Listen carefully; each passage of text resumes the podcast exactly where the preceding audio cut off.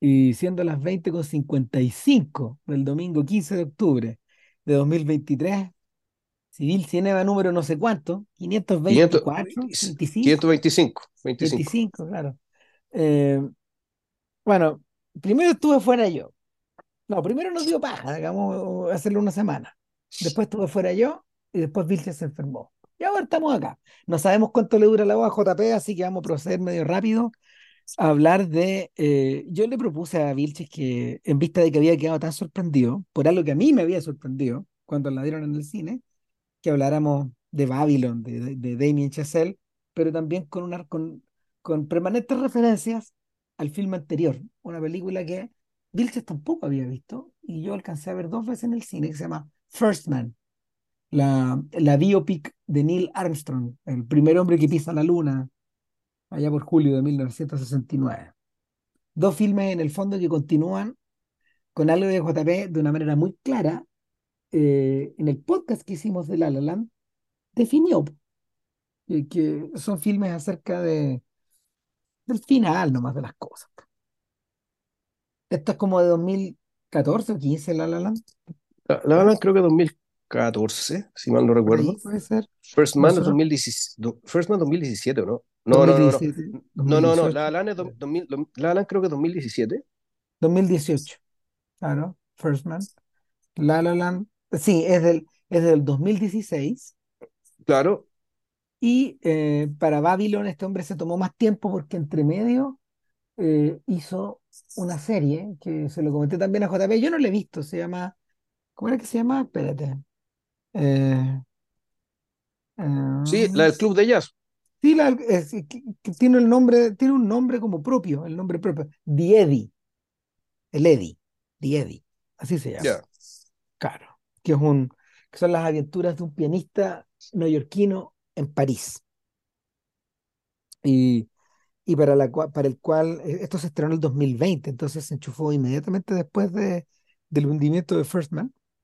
Y, y lo hizo en una época en que Netflix estaba tirando el dinero con pala a las producciones, entonces yo creo que debe haber aprovechado muy bien. Mira, es un misterio, yo tengo ganas de verla ahora después de, después de ver eh, Babylon y, y veremos en qué se emplea Chazelle, ¿no? porque yo creo que eh, nadie como él ha sido tan zapateado en los últimos años eh, por la crítica y también por el público, pero en el fondo, sobre todo por su estudio. Ya vamos a hablar de eso. Paramount. O sea, un desastre. Yo creo que eh, sin, sin remedio nuestro hombre se va a tener que achicar porque, porque así son las cosas. Ahora, cuando, cuando Babylon, cuando Babylon se anuncia, en realidad eh, Babylon aparece en un momento medio anticlimático. Em, ¿Se anuncia como estreno o se anuncia como, como producción? claro, eh, eh, es que se anuncia en julio del 2019, más o menos. Y, y la idea, la idea de hacer Babylon eh, o respondía a una, a una suerte de voluntad programática por parte de, por parte de Chazelle, porque eh, se anuncia en 2019, se rueda en el 20, pero transcurre a partir de, en, esa misma época, entonces está con una distancia de 100 años, básicamente, durante buena parte de la trama. Ha transcurrido 100 años y en el fondo, eh, eh, y esto es pura, esto es pura conjetura mía, de hecho, pero con la llegada de los años 20 eh, del siglo XXI, nos separamos exactamente una centuria de la que probablemente es la década más aventurera y eh, dispendiosa y descontrolada de la historia del cine. O sea, eh, esto ocurrió en todo el mundo.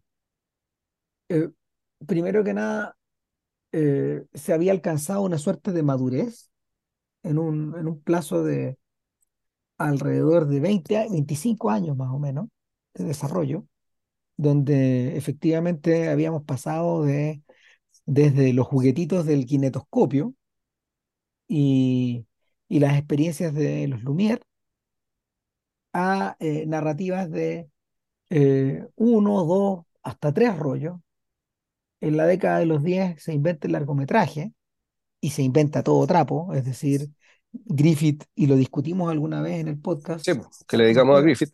Claro, a lo mejor algún día habrá que volver a otro aspecto de Griffith, pero hicimos el podcast en su momento sobre Sí, eso fue su intolerancia, recuerdo. intolerancia, claro. Mm.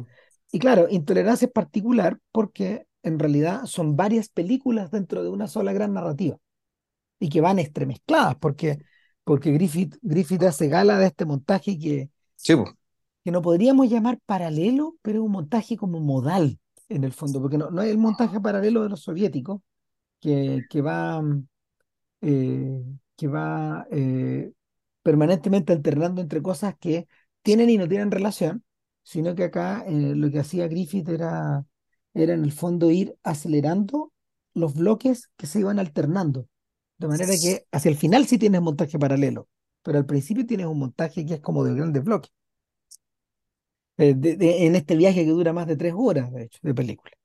Ahora, eh, con el tránsito a los 20 gente como Chaplin, como Keaton, pasaron a hacer largometrajes después de haber estado dedicados varios años a los cortos, pero ya había gente que estaba pensando en gran escala. O sea, eh, Abel Gance, del que nunca hemos hecho La Calle, pero sí hicimos Napoleón, eh, diseñaba narrativas de cuatro, cinco, seis horas, siete horas.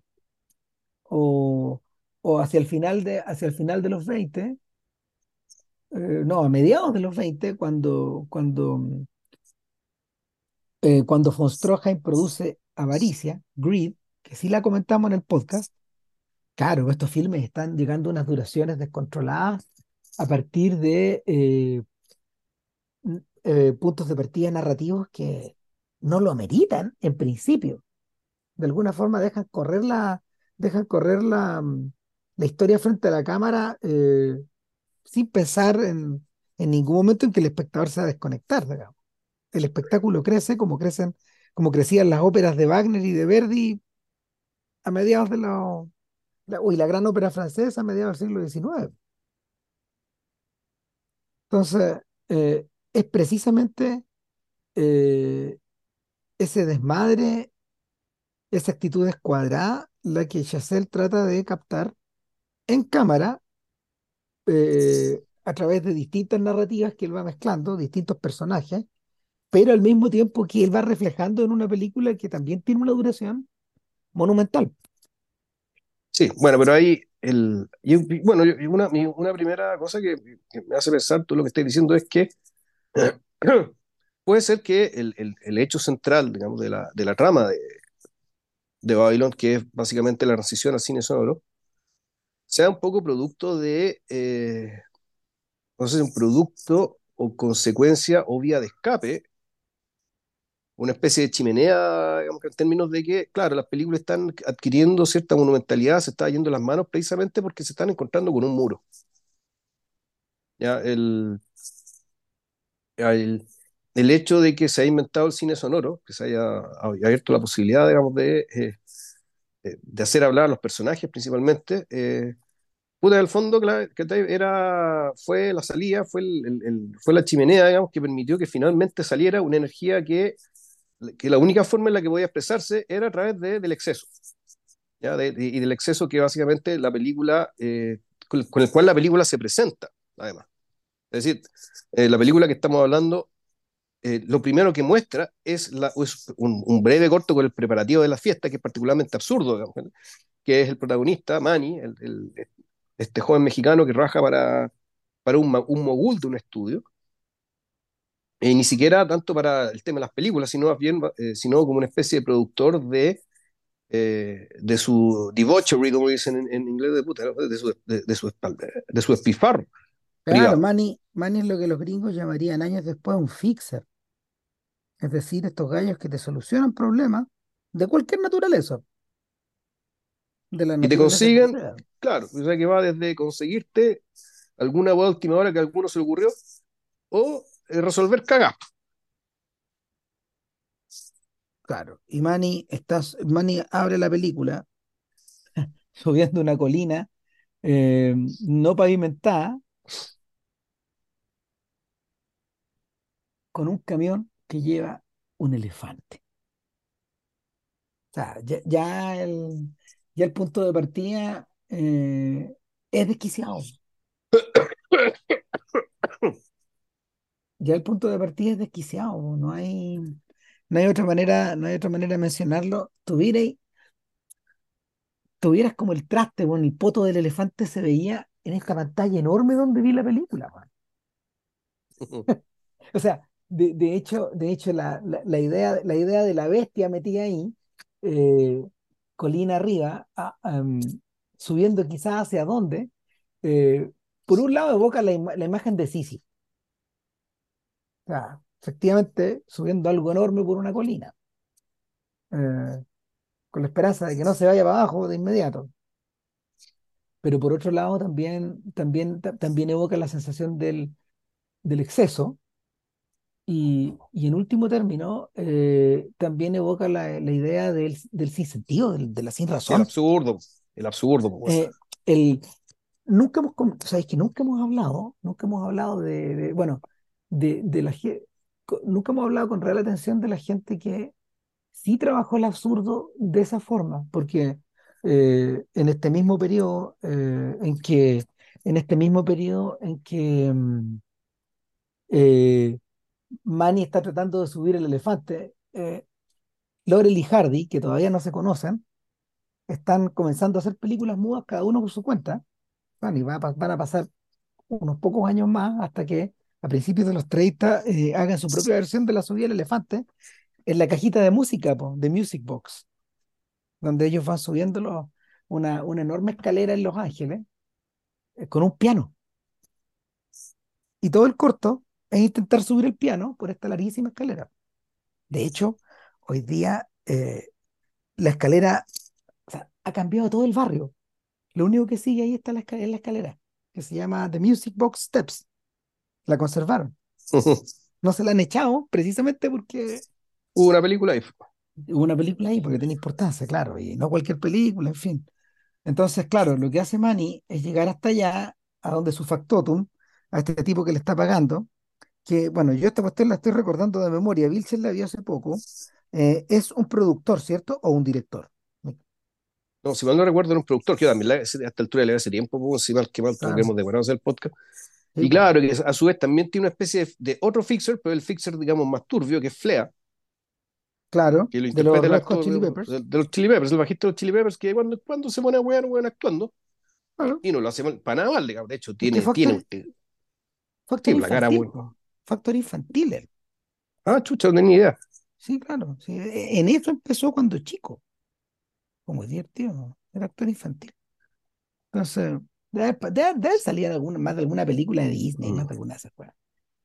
Entonces, claro, eh, son esos dos tipos los que están ahí un poco a cargo, a cargo de la fiesta, de lo que se ve y de lo que no se ve. O de lo que no se tiene que ver, de lo que hay que ocultar. claro, pero al mismo tiempo, eh, lo que te dicen de la fiesta es que este weón, para poder, el Manny, para poder llegar con el elefante, evitando las multas, toda la cuestión, empieza a invitar a los pagos, po, weón, y a todos los buenos que lo ayudan. Entonces, fondo, para que lo dejen pasar, eh, puta, da el dato de la fiesta, ¿no? Y a la fiesta empieza a llegar gente corriente también. Y eso es lo Entonces, atractivo. claro, es- y eso es, eso es interesante y novedoso, algo que no me esperaba, ¿cachai? Que esto que, el, que, el- que la demencia, digamos, ¿cachai? De, de lo- de esta, de esta fiesta orgía, digamos, ¿cachai? Que puta, en realidad, en el fondo, es la, es la fiesta de todo el mundo.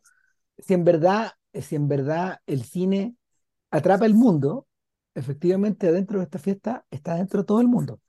Claro, Todos. Todos participando de este frenesí, incluyendo una chiquilla que está eh, llegando en un auto eh, también de pavo, metida ahí eh, básicamente para que la vean. O sea, bueno, la fiesta, por lo mismo, puta, es una gran oportunidad para que te presenten los personajes. Entonces, Claro. el puta, es una especie de. Ni siquiera un prim- es, un- es como, es una introducción que en algunas películas dura cinco minutos, es como, es como, no sé, de repente los cortos estos que. Estas secuencias de acción de Bond antes de que empiece la película. Puta, uno podría pensar que un poco que, la, que aquí esto lo alargan, digamos, que, esta, que, que esta secuencia inicial para presentarte a los actores te la alargan por, puta, por harto también, ¿cachai? Porque básicamente es muy suntuoso, puta, los colores cargados al rojo, ¿cachai? Y al café, puta, la cámara que se mueve de un lado para otro, mucho desnudo, weón, ¿cachai? Eh, una música muy también, fuerte. co- también como el de las películas de la época, si en ese Sí, tiempo pues no sí, existía censura, eh, la gente, la gente, ah, los tipos metían gente de todas formas, pa- de cualquier manera, adentro. Te reías con Chaplin, pero también veías gente que lucha, ¿verdad?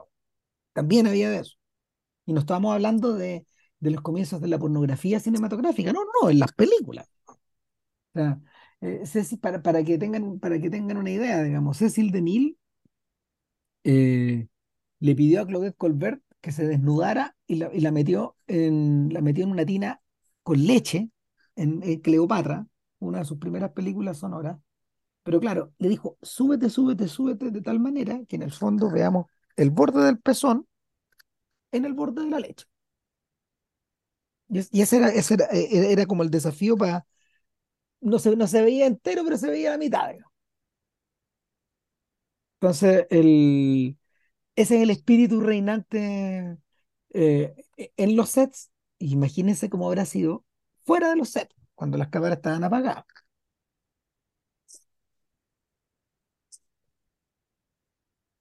claro. Entonces, en ese contexto, te empiezas a presentar puta, a esta actriz que llega a la nada, que es interpretada por eh, Margot Robbie, Nelly.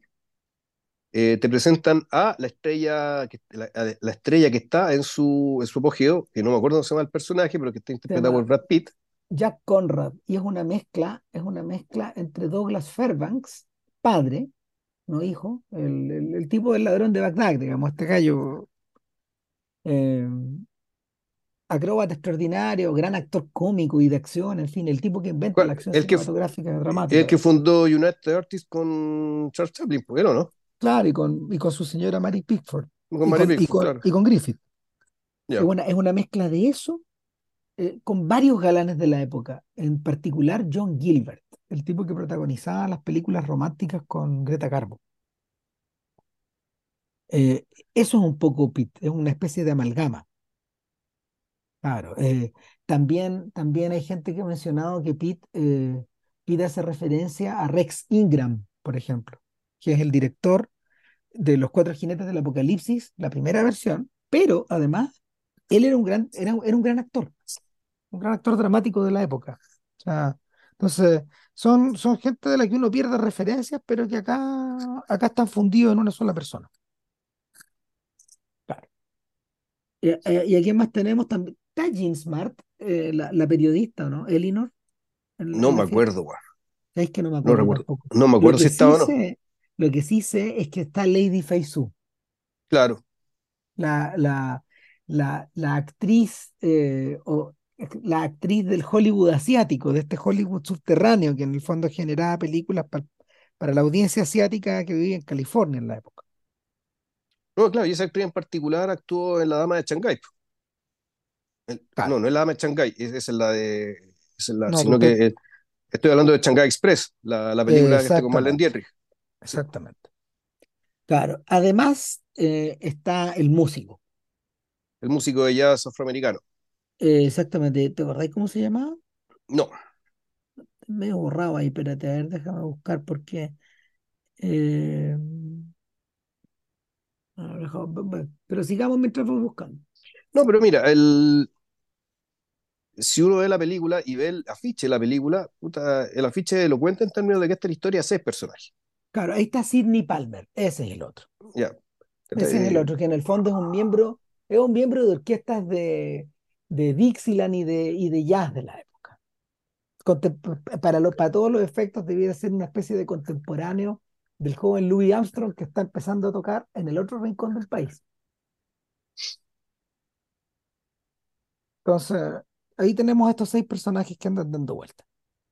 Claro, o sea, Manny, eh, Jack Conrad, Nelly, la periodista, Elinor, eh, Jay Smart, Sidney y Lady. Ahí eh, claro, ahí están los seis. Ya, entonces, la, el, sin embargo, el eje, creo yo, el eje está en, en Manny, ¿ya? El personaje del joven mexicano. Exacto, es el que va, es el que va evolu- evolucionando, el que va cambiando eh, y el que va de alguna manera acorde a los tiempos.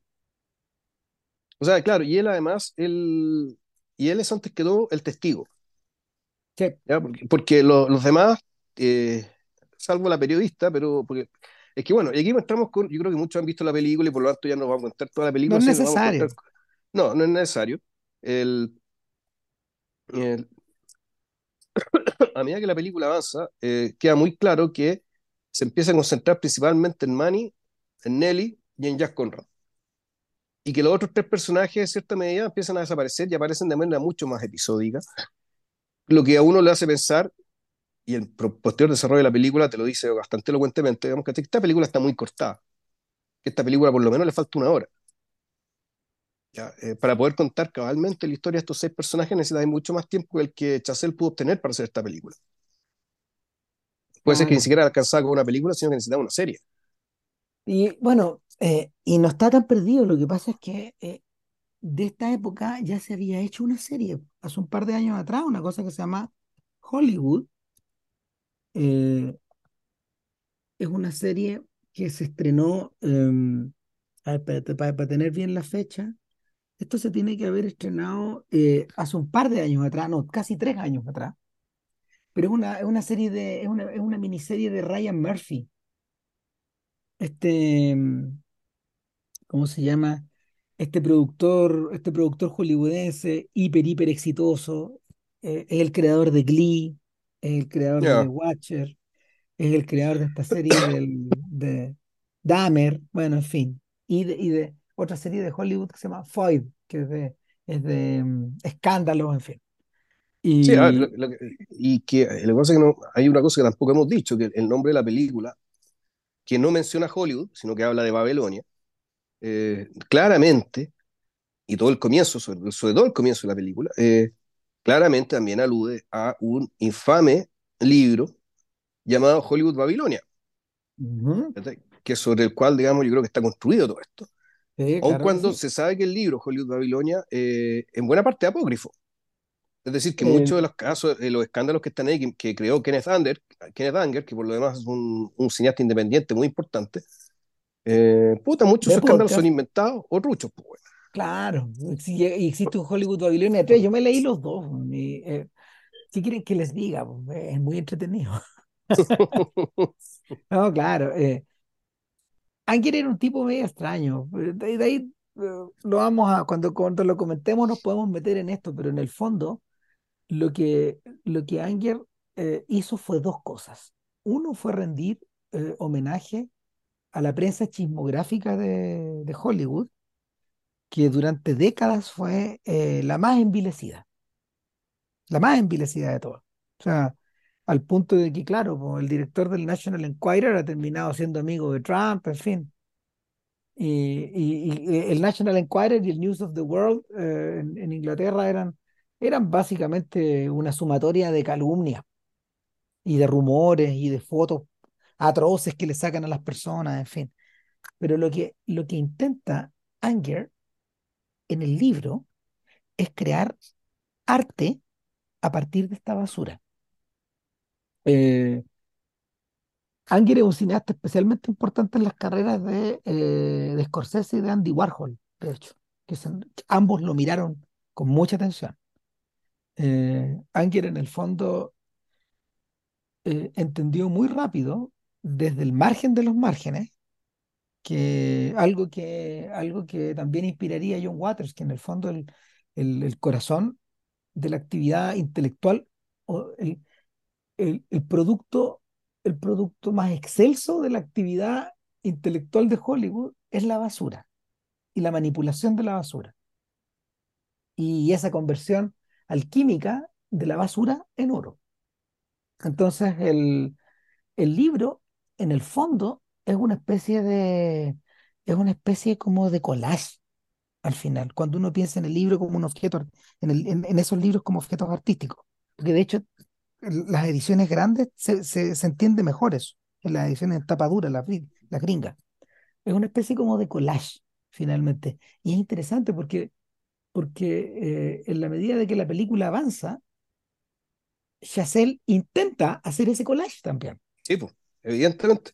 Entonces, ambas cosas están casadas. Buena mención de, de Hollywood Babylon, porque eh, por, por otro lado, lo que está haciendo, lo que hizo Ryan Murphy en esta, en esta miniserie que ustedes pueden ver en Netflix es distinto. Él se concentra en otro instante clave de la historia de Hollywood, que es el año, es de- es de- es, eh, son tres años, es del 46 al 49, es decir, la inmediata posguerra, la creación del Comité de Actividades Antiamericanas y al mismo tiempo el, la, mm, la existencia de varios Hollywood clandestinos por debajo del oficial. Eh, Murphy no, gran cineasta, weón, no le sale bien, pero, pero la, la elección del momento es súper importante también. O sea, eh, además que Murphy se tomó unas, unas libertades medias raras.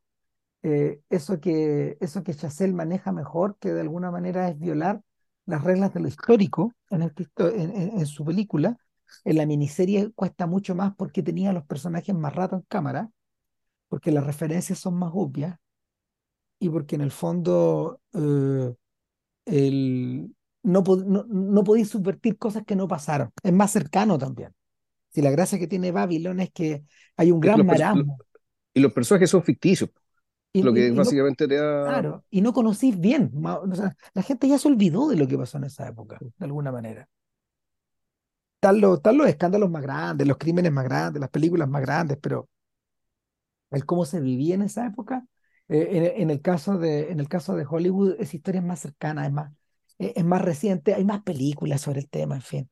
Eh, para, como medio de, como medio de, pali- o sea, como paliativo, yo ofrezco echarle una mirada a Hail Caesar de, de los Coen, Sí, que, que de alguna manera es como la cara B de, de Barton Fink, eh, pero que se ocupa de- precisamente de un fixer, que, que es Eddie Mannix que- y, es- y está aludido con nombre y apellido, porque Mannix existió. Mannix era, Mannix era un fixer, igual que este Manny. Yo creo que por ahí, Mannix era un fixer igual que este otro Manny. Y eh, él partió como agente secreto, después como agente secreto al servicio de Louis V. Mayer, y finalmente se convirtió en jefe de estudio en los años 50. Escaló por dentro. O sea, debe haber sido de los últimos tipos que llegaron al interior del sistema antes que los agentes eh, de, los artistas se empezaran a apoderar de, de las cabezas de los estudios. Que, que esa es la otra revolución, digamos, es una, como- es una, es una mucho más corporativa, es más siniestra, eh, es más lo, rara, lo que pasó en el fútbol, pues, bueno. Claro, es un poco eso. O sea, el, el, el, el gran factotum de eso era el agente de Hitchcock. Lou Wasserman. Él, él, él, él fue el tipo que, que creó esta nueva, esta nueva raza de, de ejecutivos. Ejecutivos que en el fondo trabajaban con plata, no trabajaban con, con artistas, no manejaban artistas y, tampoco trabajaban con fantasía, con narrativa, ¿no? Como, como Irving Thalberg en su momento, que aparece en Babylon, muy joven. Entonces, Entonces, en medio de toda esa, en medio de toda esa combinación, lo que tenemos es que Chazelle en realidad trata de, eh, em, trata de enjundiar como mejor puede los destinos de estos protagonistas que parecen ir en ascenso en un Hollywood que no deja de dar plata, que crea mucha fantasía y que al mismo tiempo genera mucha riqueza. Claro, y la segunda secuencia, que es casi tan carnavalesca como la primera, a mí me gustó mucho, ¿cachai? Porque básicamente yo tenía noción de que en el fondo las filmaciones de las películas mudas era lo más parecido, ¿cachai? A una feria de variedades, weón, que está ahí, que estas ferias de variedades que uno puede en, la- en la- las películas gringas. Solo Mm, que en cada uno de los números, en cada una de las atracciones había una cámara filmando, weón. Bueno, en la cagada, me, me, me- puta, realmente, para mí eso fue, entre la forma en cómo esto está mostrado, puta, también, con mucha, con, con mucha vivacidad, ¿cachai? Con mucha, puta, con, con harta rapidez, harto, harta economía, también para mostrarte básicamente el, el, cómo eran estas mismas bestias cuando estaban celebrando, weón, ¿cachai? Ahora mostrarlas trabajando, y, puta, costaba distinguir la diferencia, digamos, entre una cosa y la otra, para colmo. Y es el, donde, claro, donde Manny básicamente eh, rinde su prueba de iniciación, que hoy tiene que ir a buscar recuperar una cinta porque se le está acabando la cinta, tiene que llevarse el pique a no sé dónde y tiene que conseguir, conseguir esa, esa cinta para que un sociedad de von Stroheim, digamos, logre un, filmar un plano, una película de guerra con todos los buenos disfrazados, ¿cachai? O sea, y todo siempre al filo. Al filo de la histeria. claro, eh, eh, eh, en ese sentido La pega de Manny se parece más que a la de un productor actual, se parece a la de los Keystone Cops de, de, Mac, Sennett, que van, van persiguiendo al criminal, no sabemos por qué, ni cómo, ni cuándo. Digamos. La, el asunto es la persecución, es la, es la adrenalina, esta sensación de, de, que, de que la vida se vive aquí y ahora eh, y, y, y, y, que en cualquier momento, efectivamente, como, como ocurre en ese, en ese increíble corto de o sea, en esa increíble película de, de, de Keaton donde, donde va arriba de una bicicleta que no, pa- que no para, ¿no te acordáis? No, no, no, creo Y, no recuerdo ese no, corto, no, pero no, ah, claro, y, y, y, y- y- y el, eh, el corto, el corto transcurre casi siempre, casi, casi todo el rato arriba sobre ruedas, po. Entonces el- es un poco lo que le pasa a Manny que tiene que ir, que tiene que volver, que tiene que estar, conseguir la cámara, rentársela, en fin. Esperar, bueno, está, esperar mientras el buen llega el oro, el, buen- el buen color a cámara, buen ¿cachai? Ta, ta, ta, ta. Puede ser que la cámara que lleva no sirva, pero como no tiene tiempo, tiene que llevársela. Y, y claro, y la película también transmite muy bien de que todo eso que pasa afuera, de una u otra manera, la película lo captura. Ahora, en, en Digamos, y, este el, y el secreto del éxito y la magia, digamos, de, la, de, de- de este nuevo, de este arte, ¿cachai? precisamente está en eso. en este punto, eh, eh, em, mete la primera de las cuñas que conectan a Babylon con el presente. Porque cuando escribí de la película, en el fondo lo que, lo que más me llamó la atención es que en realidad eh, los críticos gringos no fueron capaces de ver, y fue una cosa impactante. Ahora, ahora están apareciendo comentarios, pero no fueron capaces de ver en ese momento, se les pasó por las narices, que en el fondo el verdadero discurso de Chazelle no es sobre el pasado, es sobre el presente y sobre los cambios que la década, que la década recién pasada, la que va del 10 al 20, en el siglo XXI, generaron sobre la industria, que ahora es irreconocible respecto de la que había en el 99. Y eh, tiene que ver precisamente con la inmediatez. En el, cine de los 10 y, y de los años 20 del siglo XX eh, tenía, tenía dos factores que, que se fueron atenuando con el paso del tiempo. Uno es la tremenda velocidad con que se producía. Ese es uno de los factores. El segundo factor, el segundo factor es, eh, es el de una suerte de inestabilidad al interior de la, al interior de esta forma de arte que te permite eh, generar resultados gigantescos o bombásticos en un tiempo muy corto, pero al mismo tiempo debacle en un tiempo muy corto. Entonces, es extremadamente inestable. Eh, pan para hoy y hambre para mañana. Si fuiste famoso hoy día, a lo mejor mañana no lo eres, por ejemplo. Eh, eso, eh, eh, eso, eso ya tiene que ver con la cultura de TikTok, con la cultura eh, de las redes tal como están hoy por hoy, y que para Chazelle se vuelve importante establecer esta especie de, de, de, conexión o de diálogo o de paralelismo. Es evidente. Eh, es evidente porque en el fondo él, él igual que él pertenece, él pertenece a una generación, a la última generación de directores que lograron trabajar cuando estaban en la universidad con película fotoquímica. Chazelle tiene 40 y espérate, a ver, te digo el tiro. Chazelle tiene 38 años.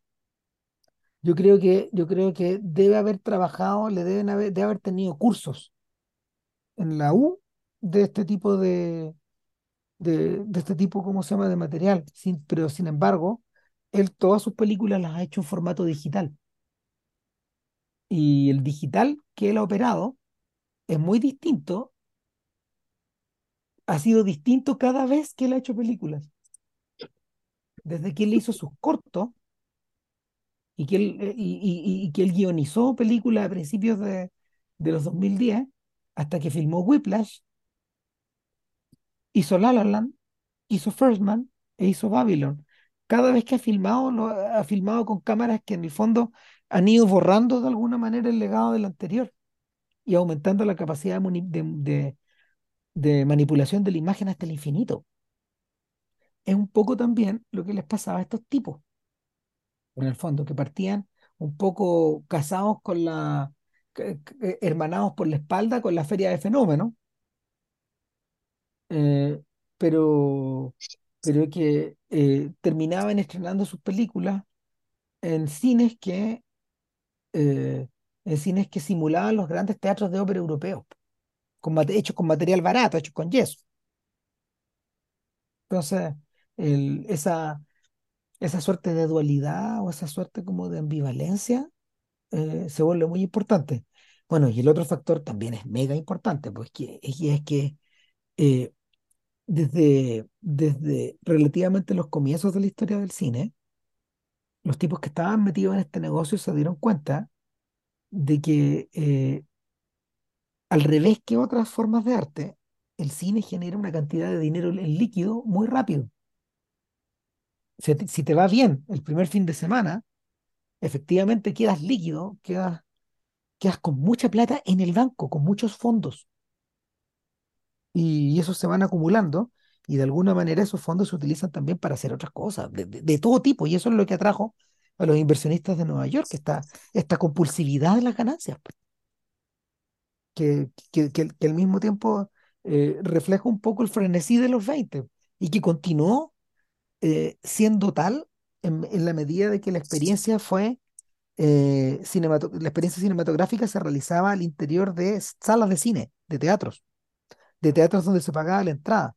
Y es por eso que, eh, es por eso que en el actual escenario del streaming, eh, la crisis está generada de una manera, de una manera, mm, eh, de una manera eh, completamente nueva y que por ahora es insoluble, porque esta industria no estaba acostumbrada a trabajar con platas de suscripciones que se van pagando mes a mes.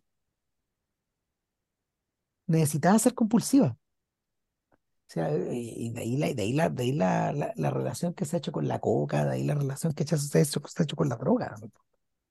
La industria vive de estos subidones, de estos subidones eh, casi instantáneos.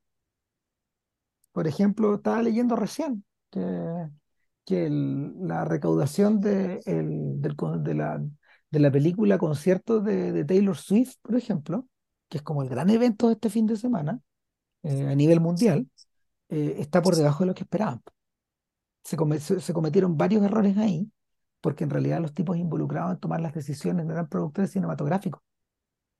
Entonces los tipos, por ejemplo, eh, abrieron muy tarde la venta, la venta de tickets en preventa, perdón, en, en- en pre- la, en la premier del día, la premier del día miércoles, por ejemplo, entiendo, la del jueves, una cosa así. Se abrió muy tarde, por ejemplo. Eso es algo, es algo que, que un productor no, eh, una trampita en la que un productor no habría caído. Y ahora calcularon mal el número de teatros. era menos de lo que ellos pensaban, porque ellos estaban empujando por un, por un fin de semana eh, que en Estados Unidos solamente recaudara 100 millones y se quedaron en 93. Entonces, eso significa que eh, la película recién va a rebasar los 100 millones el próximo jueves, porque lunes, martes y miércoles ya no está programada. Otro error, ¿cachai? Entonces, el, el, el negocio de la exhibición se está transformando y está dando pasos adelante y atrás de una manera, de una manera velocísima estos días y similar a cómo estos tipos jugaban en los 20, en los años 20 del siglo XX. Entonces, por eso siento que Chazelle está todo el rato, igual que en comentando presente y pasado. Hmm. Eh, eh, se, se vuelve medio evidente en la medida que la película más avanza todavía. Em, bueno, la, una cosa que, claro, una cosa que la, que, la película también, no sé si termina complejizándola o, o termina abriendo fl- flancos, digamos, puta, la cantidad de personajes secundarios que también aparecen, ¿ya? Y Uh, que también sí, tienen su historia, puta, es, un carnaval. es- es un, un abanico que, un abanico que, que se abre y se abre y se abre. Y que claro, y, pero que sin embargo, ¿cachai? El, decidieron eso, mantener eso, digamos, ¿cachai? No las historias de los tres personajes, eh, los tres personajes principales, no principales, digamos, ¿cachai? Que son la, eh, que la actriz asiática, el músico de jazz y, y- y la periodista. Cuando la periodista es la que tiene una de las líneas más, más importantes de la película, que cuando en algún momento la película le asigna poco menos que el papel de la esfinge. claro. eh, el- esa periodista, eh, esa periodista está basada en, eh, en dos figuras, dos figuras clásicas de la chismografía y de- del periodismo de espectáculos gringos, que son Hedda Hopper y Luella Parsons, que eran, que competían entre ellas y que además Ryan Murphy hizo un episodio, una, una, una temporada de Foyd en torno a ellas, en torno a esa competición, creo. Sí, si no lo ha hecho, lo está planeando, en fin, o sea. Pero, pero claro, aquí, por ejemplo, eh, este hombre se toma una, se toma una, Chazelle se toma una licencia. El imperio de Parsons y de, y de Hopper apareció en los 30 recién, cuando, cuando surgieron las otras estrellas, las del cine hablado. Claro, de hecho este personaje, eh, e- este personaje eh, eh, está ahí también puta, para hacer, para hacer la crónica de lo que fue la transición del mudo al, al, al sonoro, digamos, que es precisamente el sentido, el, que efectivamente el eje que, que quiere esta película. ¿ya? Y, y donde y uno, a la medida que la ve, la puede entender como también un mega, no, no, no, ni siquiera un comentario, ¿cachai? Es, es una reelaboración de Cantando bajo la lluvia, ¿cachai? Pero con una mirada ¿cachai? mucho, mucho más amplia ¿cachai? que lo que se tenía cuando se hizo Cantando bajo la lluvia hace, eh, puta, en 1952. Bueno, cuando tú, cuando tú me mencionaste que habías visto, eh, que habías visto Babylon, o sea, te dije, pues esto es, canta- esto es a Cantando bajo la lluvia, lo que La La Land era a Casablanca, en el fondo. Utilizan como esa, ese template de eh, puesto y reelaborado Sí, o, o- permanentemente referenciado de una forma o de otra, porque claro, eh, Cantando bajo la lluvia era una, era un filme, era un filme que su origen, su origen es re modesto, en el fondo, y era que eh, MGM quería hacer, MGM de alguna, de, un- de una manera medio autorreferente, quería hacerle un homenaje a su propio cabeza de estudio, que era Arthur Freed en esa época. Y Arthur Freed había sido un eh, letrista, compositor, junto con, junto con un socio, digamos como se decía en la época, eh, bastante exitoso en los años 20, precisamente en el paso del, son, en el paso del, del, del mudo al sonoro.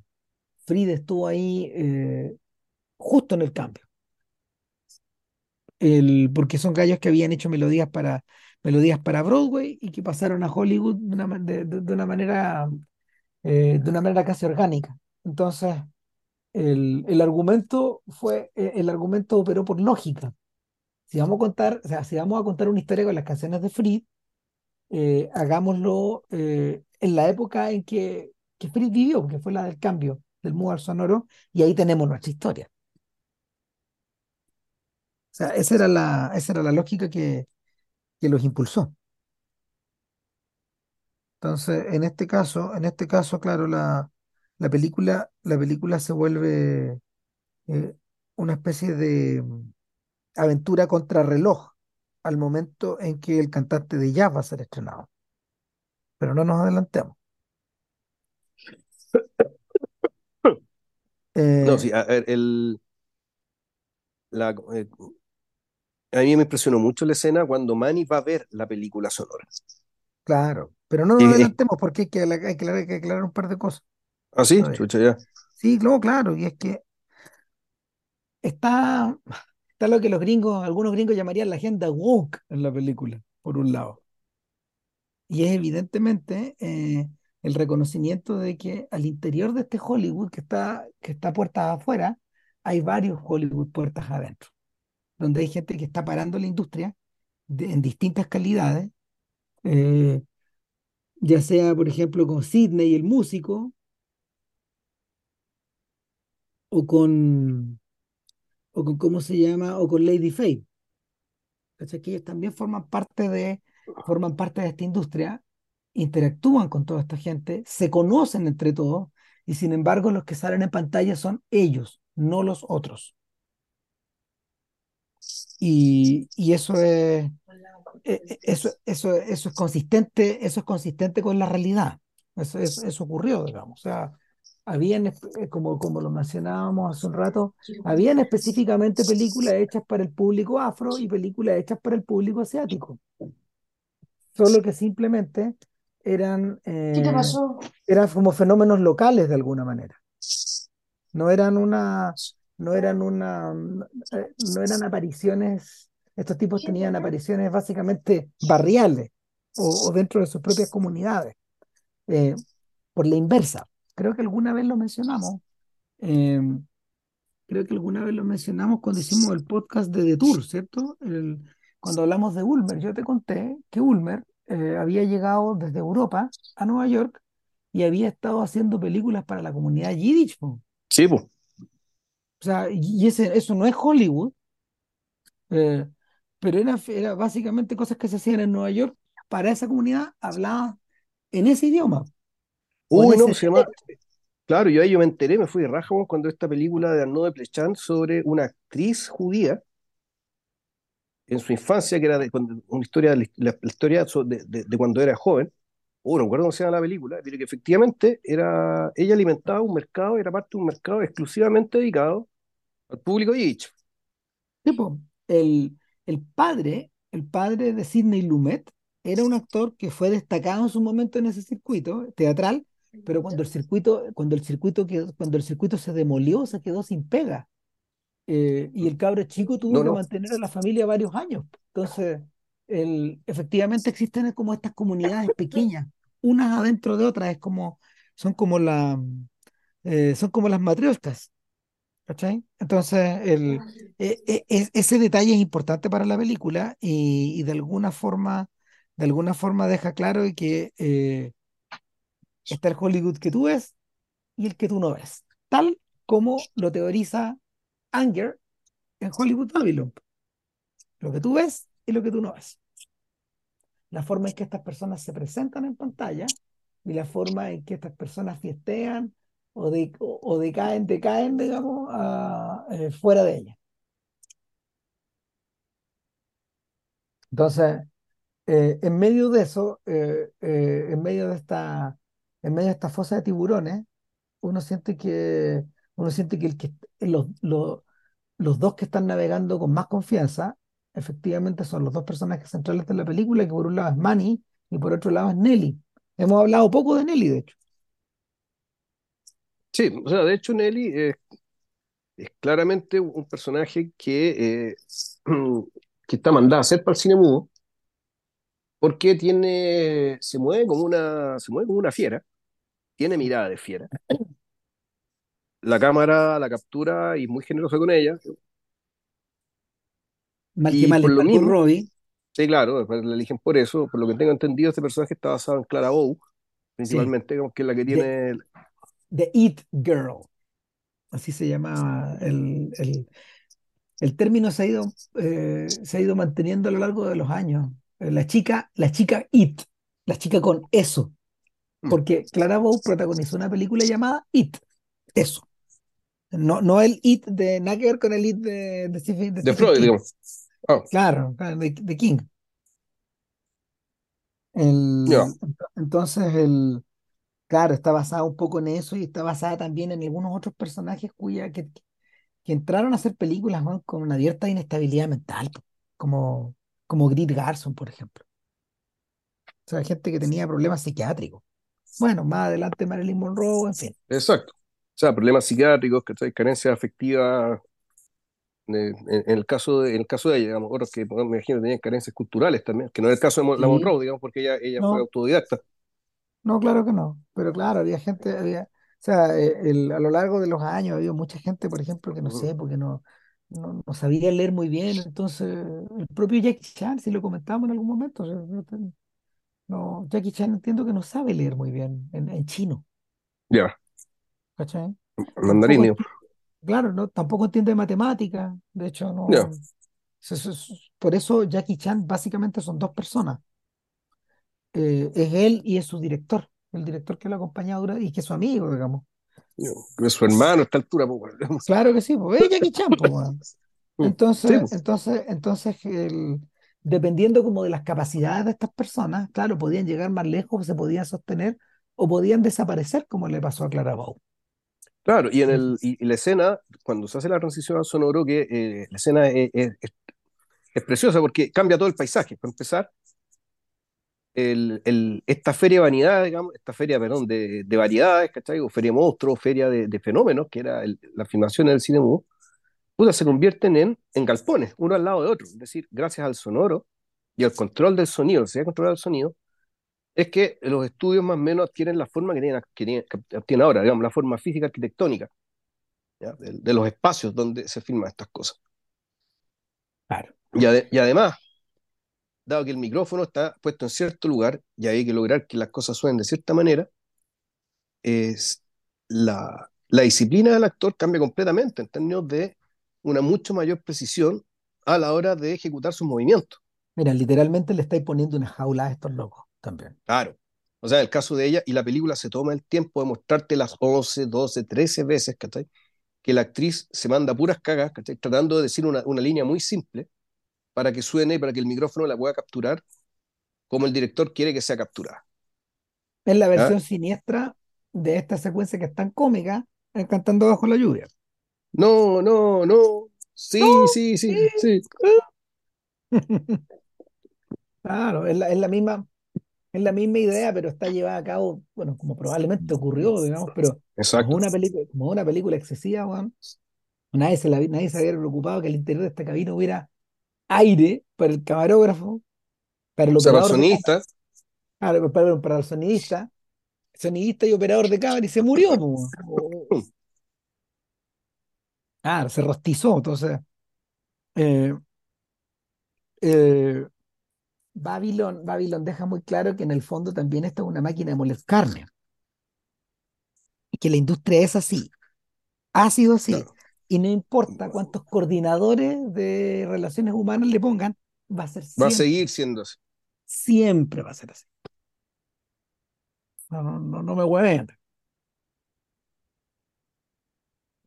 Ahora, eh, es, en ese, es, es- es- es ya en ese punto, es puesto en ese punto, donde, donde hemos podido de alguna manera observar, y yo creo que eso es lo realmente interesante de la película. ¿Sabes que a mí me interesa menos? Me interesa menos el frenesí de Babylon, que es una cosa que uno esperaba, pues si uno, mal con que mal, ese tam- nombre, con, con ese nombre, ¿qué otra weá se va a tratar, pues, no, claro, y mal que mal, uno también ha visto algunas películas de la época y que, y que donde los personajes se desenvuelven de, esa manera. eh, hace un tiempo atrás la vi con mucha sorpresa y con mucho interés, y después ya no tanto, eh, la primera ganadora del Oscar, Broadway Melody, es la primera ganadora sonora del Oscar, Broadway Melody of 1929, eh, la melodía de Broadway de 1929, y lo, lo realmente chocante, bueno, aparte de, de la... Es, es una película que transcurre en el mundo teatral, eh, en Broadway, en los shows de variedades, en todo ese tipo de cosas, eh, y que a su manera adelanta a La Calle 42, que es un filme de podcast, a todo esto. eh, adelanta, adel- adelanta los temas de La Calle 42, adelanta los temas de eh, Las Zapatillas Rojas, adelanta los temas de New York, New York. Eh, no es un filme genial, pero que de alguna manera resume un poco, eh, a ver, viene a ser un poco el agua estancada de toda esta década, weón, puesta bajo control. Hay un momento al comienzo de Broadway Melody of 1929 que revierte un poco lo que vemos en, en, en Babylon una y otra vez, y es que eh, entramos a una, entramos a una, a una oficina que parece normal, como cualquier otra oficina, pero la cámara se va desplazando. Y lo que vas viendo a tu izquierda y a tu derecha son, eh, son piezas, no son las piezas como en la vida real, donde habían eh, puertas tapiadas, o sea, puertas y, y, y, y ¿cómo se llama? Tabiques que separaban como las distintas oficinas donde se hacían las canciones. Lo que tú tienes es un conjunto de vidrieras en el fondo. Lo, ilumi- lo, lo, lo muestran así para que la cámara, para que la gente pueda ver lo que pasaba adentro. pero en la medida de que tú vas pasando por la primera oficina, se escucha una melodía. Eh, en la, a tu izquierda, a tu derecha, hay un coro que está cantando. A tu, a tu, a tu, izquierda eh, hay una niña que está probando tocar una canción. A tu derecha hay alguien que está eh, cantando un jingle y, y estamos hablando del año, 20 del año 29. Y todas estas melodías empiezan a crear una especie, una especie de, de clúster, de, de galimatías. Todas las melodías se convierten en una suerte de una, en un, en un solo, en un, en un único ruido y en una, en una única expresión de caos ordenado, hasta que escuchamos la canción que va a ser éxito. Y ahí todos callan y la escuchan. Pero antes de eso hay caos.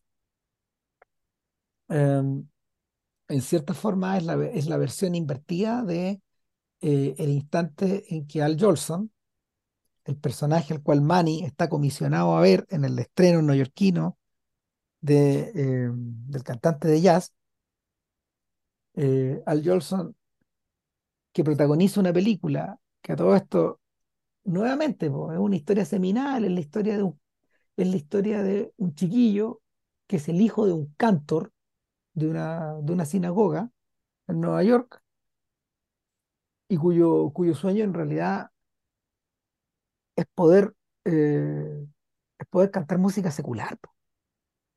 Entonces, eh, Al Jolson lo que hace es utilizar blackface, como muchos cantantes de la época, para interpretar Mami.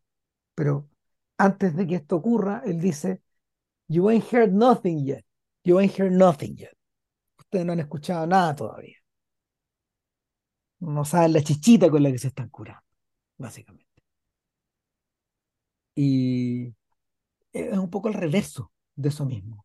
Es el momento en que este, es el momento en que este frenesí, este caos para y solo queda una pura voz que se sigue escuchando.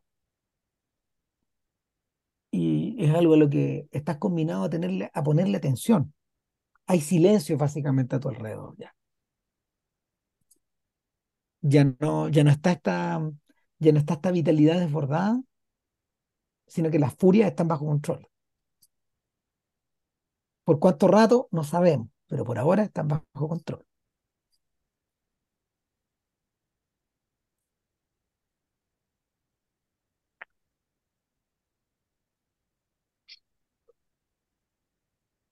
Entonces, puesta en ese escenario, puesta en ese escenario, cuando yo veía la película, pensaba en un Chazelle que efectivamente está siendo eh, testigo de todos estos cambios a su alrededor, tratando de surfear las olas, como muchos de los guionistas, muchos de los músicos y muchos de los directores que están trabajando en este momento en la industria están tratando de hacer.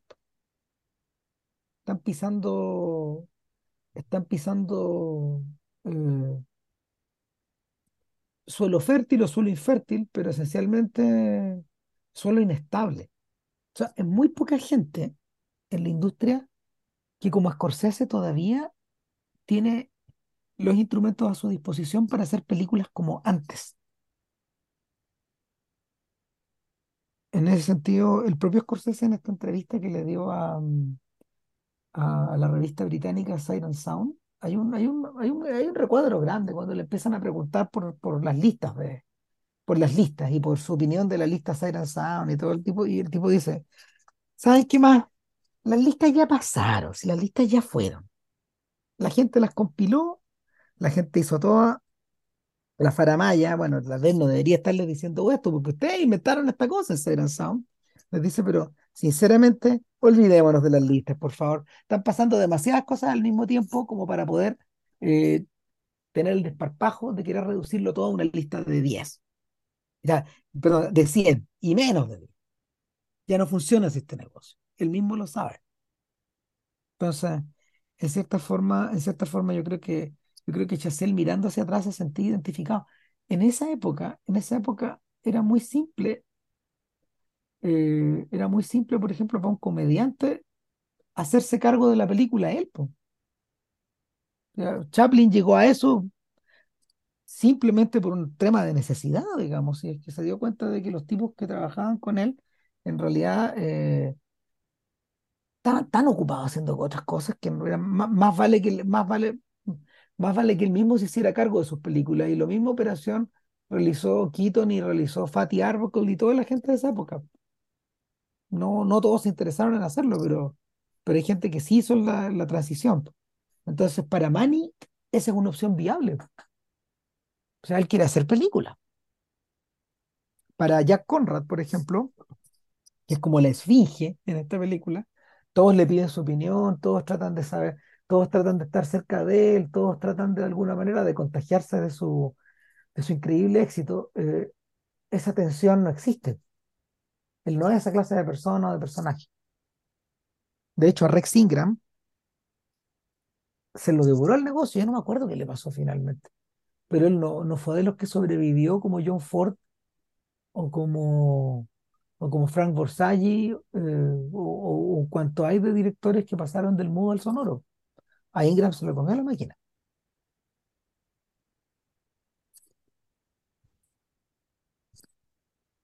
Ahora, el, eh, yo la impresión que tengo, yo no sé, no sé, estoy, estoy tan seguro de que, de que el objetivo principal de Chazelle sea hablar tanto de lo que está, del presente del cine. Es que, no, es que yo no sé, mira, yo no, no, no pienso que es el objetivo principal, pero si no habláis de eso, no podía hablar de Babylon. A eso voy. O sea, es, es el elefante en la pieza. ¿Cachai? O sea, no, no es lo único de lo que está hablando. Está hablando de 20 cosas, pero también habla de esto, harto rato, y de, de, de múltiples lados. Eh, Por eso, por eso pienso que el, que el, el- el diálogo está, está trabado ahí por mucho rato, además que, además que uno, o sea, yo- eh, además que yo también, no sé, pues, pienso en gente como Soderbergh. Hay gallos que, que, que que han- que han sido como verdaderas serpientes que han saltado bueno, a todas las, a todas estas manifestaciones y han hecho películas en todos los formatos eh, y, y que continúan cambiando. Por otro lado están los Scorsese y por otro lado está la gente que está en el, su mid-career, en la mitad, gente como Fincher, que, que de verdad ha sido súper afectada por esto. La razón por la que Fincher ha hecho pocas películas y porque Michael Mann han hecho pocas películas es porque les ha costado mucho adaptarse, po. Hay gente que ya no está metida en esta weá, de hecho. Les, les cuesta adaptarse en, esta, en, esta, en estos nuevos formatos. Entonces, yo creo que Chazelle, Chazelle eh, eh, en este sentido está siendo medio testigo de eso también. Él juega a ser Manny para estos efectos.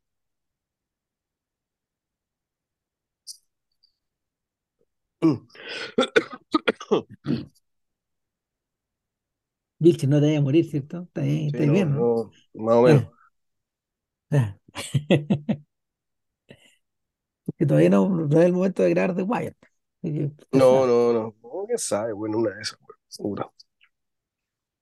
Puta, el, el, mientras puta, esta película hace alusión a un montón de cosas. Eh, puta, eh, en algún momento, efectivamente, la, también la película se hace cargo de la moledora de carne, ¿ya? Y la moledora de carne opera, la vemos en acción, digamos. Claro. Por una parte, eh, está eh, cayéndole con todo a, a Nelly, ¿cachai? Que Nelly, puta, efectivamente, no tiene ni la disciplina, ni la capacidad de concentración, Ni la voluntad ni, tampoco. ni la voluntad, no, claro, y ni siquiera tiene un padre, ¿cachai? Que, que la pueda orientar con su fama, porque es un buen igual de perdido que él. Y eh, Nelly básicamente empieza a caer, se empieza a convertir en una náufrago del, de, este- de- de lo que sería el, el derrumbe del cine, de lo que era el cine sonoro. Y su caída, digamos, puta, es, es su caída básicamente, que como al igual que las nace una estrella, digamos, que alguna vez, que alguna vez conversamos, más o menos va en paralelo al ascenso de Manny. O sea, mientras Manny sube, Nelly, de la cual por lo demás siempre estaba enamorado, Claro. eh, baja. Y Entonces, ahora, con arrebatos de una, de- con un arrebato, con arrebatos de brillantez que son prácticamente extracinematográficos. O sea, yo creo que el momento, el, el punto culminante de, de Nelly, de la narrativa de Nelly, es este momento en el desierto, cuando están en la fiesta, van y esta buena finalmente la termina, la termina atacando una serpiente cascabel. que interesantemente la muerde en la garganta, weón. Ahí la muerde. Yo dije, po. "Puta, esta actriz que necesita pasarse el sonoro va a perder la voz. No, qué momento. Qué momento, qué momento siniestro, de locura, digno del lobo de Wall Street.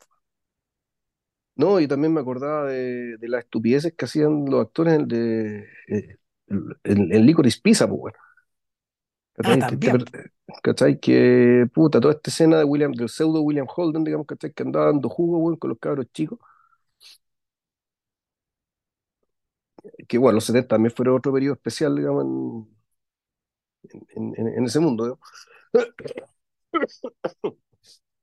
Buen detalle, Y, otro momento de transformación radical. claro, y, y bueno, y el, y el personaje de, eh, y, y allá Conrad, el personaje de Brad Pitt, pues, también le empieza a sonreír la muerte, de poco. Entonces, básicamente, sus películas no tienen éxito. No, ¿ya? Conrad, Conrad, eh, y eso, a ver, Y, ¿sabes qué y eso es interesante que, porque, y quiero agregar, porque Conrad es un tipo que, a diferencia de muchos personajes de la película, él entiende el potencial artístico mayor ¿cachai? que tienen las películas. Lo entiende y lo defiende. Entonces, un tipo que, en el fondo, en cierto sentido, está, está rodeado, digamos, acorralado por una parte por los buenos que, que creen que esta weá es un puro entretenimiento barato, plebeyo, digamos, y sin mucho sentido, al al cual podéis sacarle plata a gente aburrida. Por otra parte, tiene que lidiar, con los intelectuales, digamos, que, eh, con, los, con intelectuales que desdeñan de fuera. De fuera de los estudios, incluso de fuera de la ciudad. Que, puta, desdeñan este arte. Y él está al medio, en un momento en que, efectivamente, con el sonoro, se, se, se abren, las, posi- la- las posibilidades expresivas, eh, hacia, hacia el infinito. Y en realidad, para mí, ese, ese, es- por eso, por eso Chazelle hizo esta película. ¿ya? Y por eso está al lado de las otras películas digamos, que ha hecho Chazelle. ¿ya? En el fondo, esto como el, el cine sonoro, como uno de los grandes aportes estadounidenses, ¿cachai? No solo el cine, sino el cine sonoro, ¿cachai? que le dio la forma al cine actual, que eh, uno de los grandes aportes estadounidenses a la, al mundo. ¿ya? Entonces, claro, y sin embargo, y la tragedia es que ante la conciencia de todas esas posibilidades, y, y ante la conciencia, bueno, y ante el deber que siente él, digamos. De, eh, de aprovechar esa oportunidad en el sentido artístico más cabal que pueda, el, el público le está dando la espalda. tu tiempo ya pasó, le dice la periodista. Claro, y cuando hablas con la periodista, eh, a decirle, bueno, ¿por qué me estáis dando tan duro, digamos, ¿cachai? con tus críticas? Y claro, y aquí es cuando la, la, la, la crítica, eh, Elinor, hace las veces de una especie de profeta, tiresias, esfinge. Y que además básicamente resume en pocas palabras, digamos, el, el tipo de, de lugar del cual estamos hablando.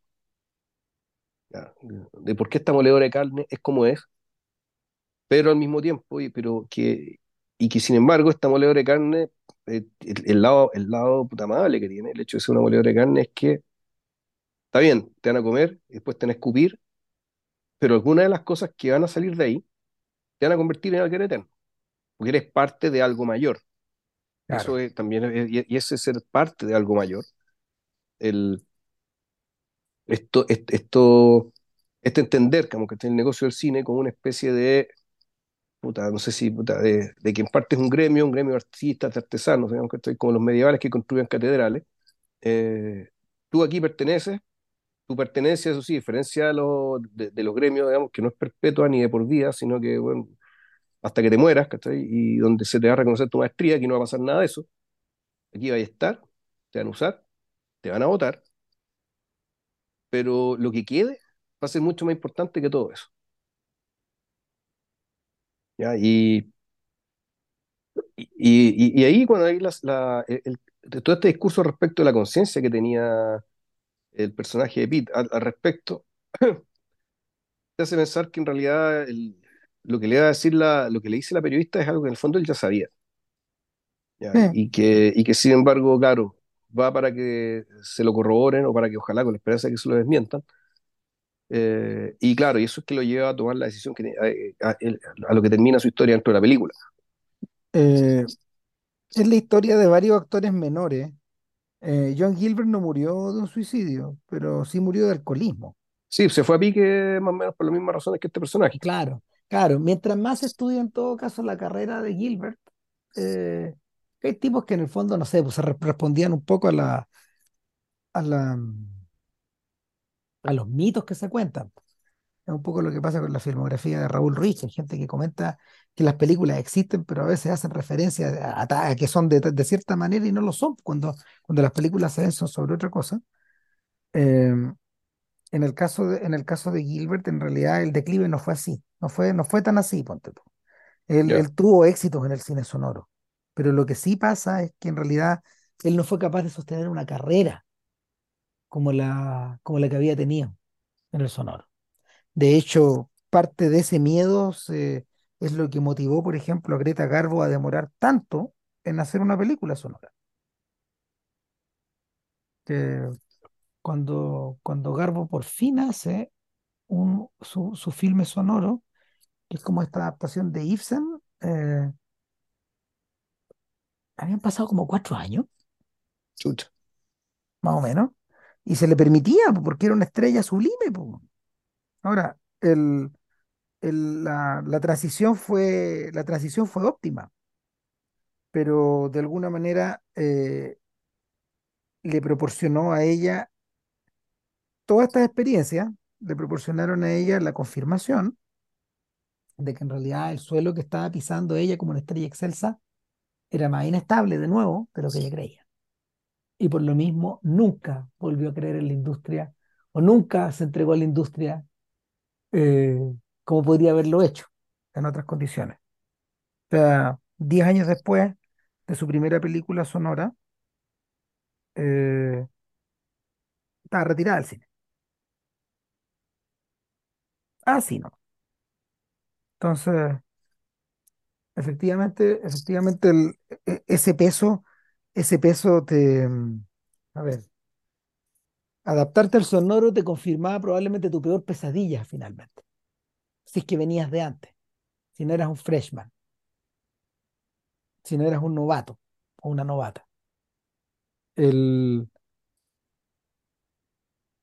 e- el, el- la, la inmortalidad que la periodista, que Edna le, le, le asegura o le predice a- al personaje de Conrad, eh, no es precisamente, la, no es precisamente la, la cosa que él quiere escuchar, pues no le sirve esa inmortalidad.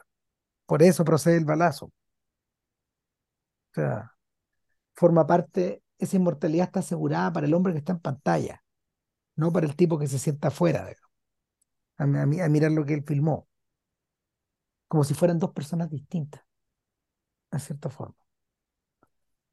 O sea, nunca hay que Puta, De hecho, u- u- una de mis escenas favoritas de, de Blonde es precisamente cuando Marilyn ve- la muestran mirando la pantalla, su primer Sí, gran éxito, y, ella lo que ve ahí es a, es a otra persona e incluso una enemiga, güey.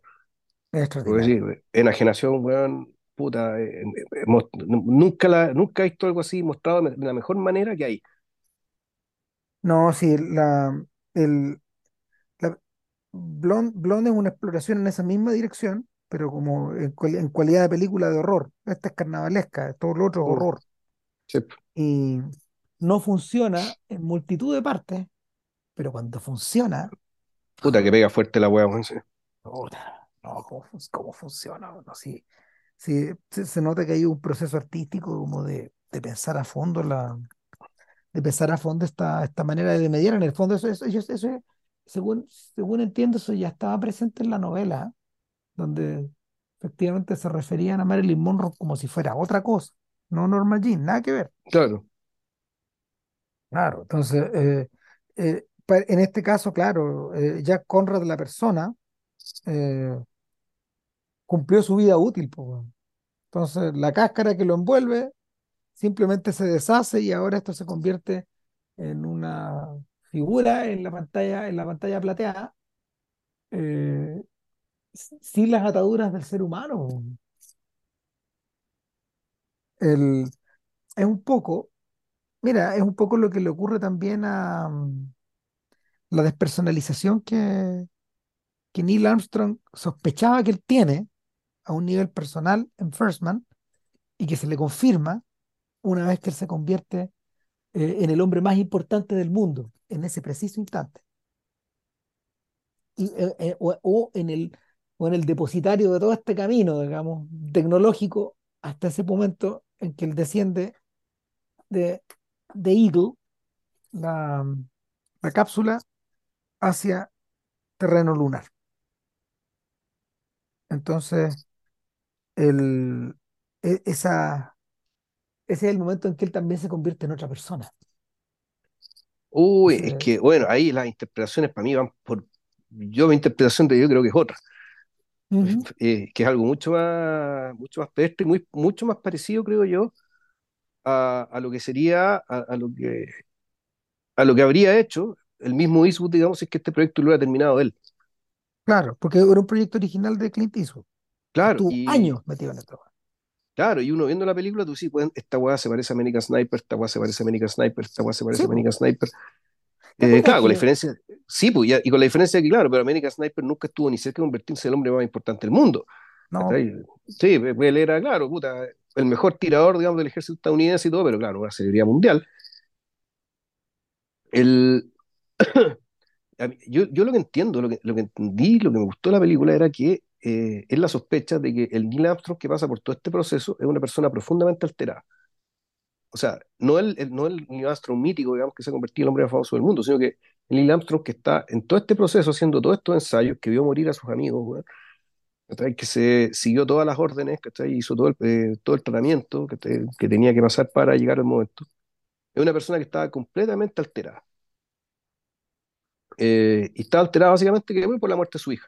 En rigor, uno puede interpretar la película y sobre todo el gesto de cuando este weón tira, llega a la luna y en vez de preocuparse de plantar la bandera estadounidense, que lo hizo de todas formas, ¿cachai? Pero, la- pero los, los fachos gringos, digamos, que, que, puta, se les cayó el pelo cuando la película no se trató de eso y Neil Armstrong no se preocupó de poner una bandera, digamos, en la, en la luna, sino que lo que hizo fue tirar en la luna, ¿cachai? Puta, un- un- una especie de token, digamos, un, un objetivo, un relicario, digamos, que, que era recuerdo de su hija muerta, que había muerto hacía como 10 años, digamos, cuando empieza la película, de hecho. claro. Eso, Entonces, ese, ese acto preciso de la película, que en el fondo contiene la significación de la película entera, o la justificación de la película entera, eh, se discutió en su momento si ocurrió o no. Y la respuesta de Chazelle era muy similar a la, a la que Scorsese dio en su momento sobre si efectivamente en The Irishman se planteaba la teoría de que los mafiosos, tal como en, en JFK, se habían mm, echado a Kennedy. Y él dijo, no es el punto si esto pasó o no, claro, es el corazón del asunto, pero no es el punto, no son la misma cosa. Claro, no, claro, porque el punto es que, es que la, la veracidad del asunto es importante, y no, la veracidad, la veracidad del asunto no es importante. no es importante. ¿Qué O sea, los que, acá? los que vieron, los que vieron, no sé, los que, vi- los que ven, es otra relectura de lo que ocurre en El hombre que mató a Liberty Balance. No es la veracidad del asunto lo importante, es otra cosa. Claro, entonces este sujeto va y en vez de plantar la bandera estadounidense, Chazelle se preocupa de, de que básicamente ci- cierra su duelo.